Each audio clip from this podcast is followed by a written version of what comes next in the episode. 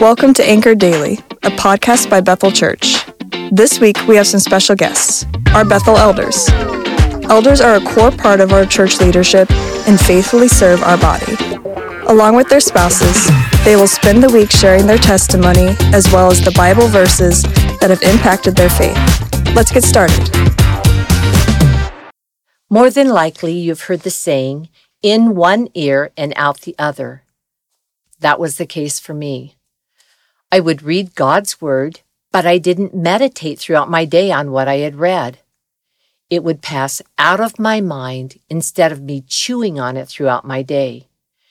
King David reminds us in Psalm 119:11, I have stored up your word in my heart that I might not sin against you. I was in the habit of mentally checking off reading my Bible as one of my daily things to do.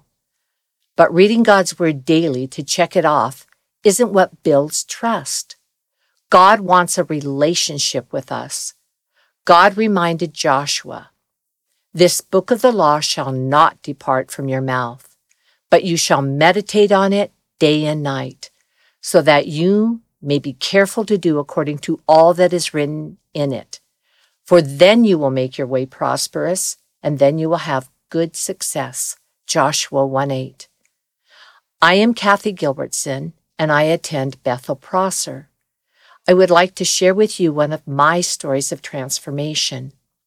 It is an ongoing story for me. God, as you know, is very patient and kind with us. He knows how we are prone to wander from the message of truth. Last summer during COVID, we could be in small groups no larger than 10 a handful of us did a study on Genesis chapters 11 through 50. After that summer study of Genesis, I told my husband how much I really enjoyed digging deeper into God's Word with a Bible study that was patterned after questions that focused on comprehension, interpretation, and application.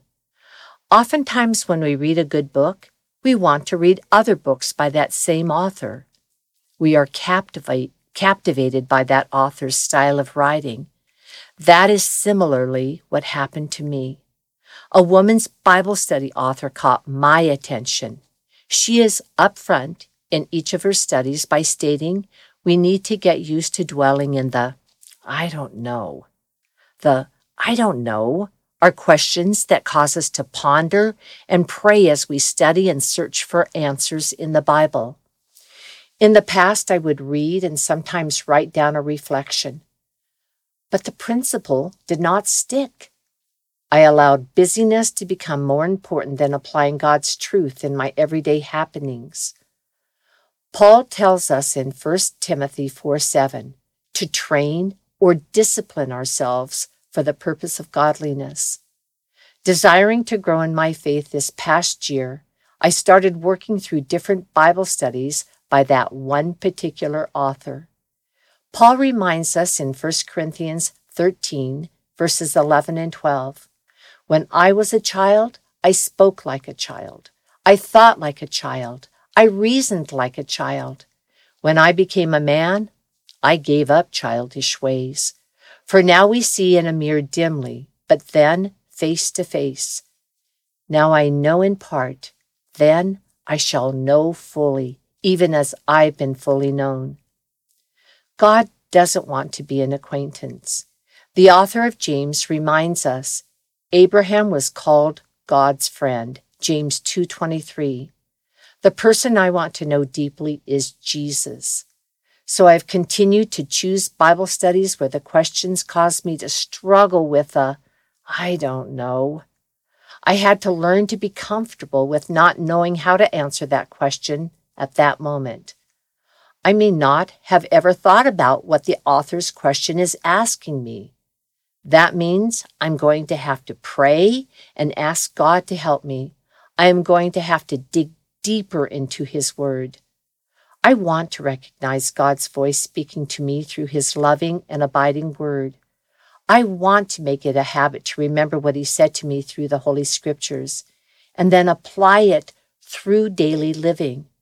I want to be useful salt and beneficial light for Jesus when I interact with others day to day. Would you join me in prayer? Dear Heavenly Father, we praise you for your patience and kindness to us. Thank you for how your word guides and protects us.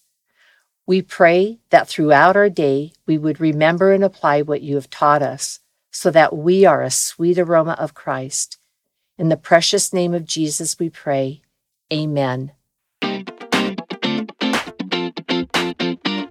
Thanks for joining us today as we learn more about our elders, their families, and how God is working in their lives. If you want to learn more about our campus or Bethel elders, you can do so at bethel.ch slash staff. We would love to get to know you. If you haven't already, let's connect digitally. Find us on Facebook and Instagram at Bethel Church WA. We hope you have a blessed rest of your week. See you next time.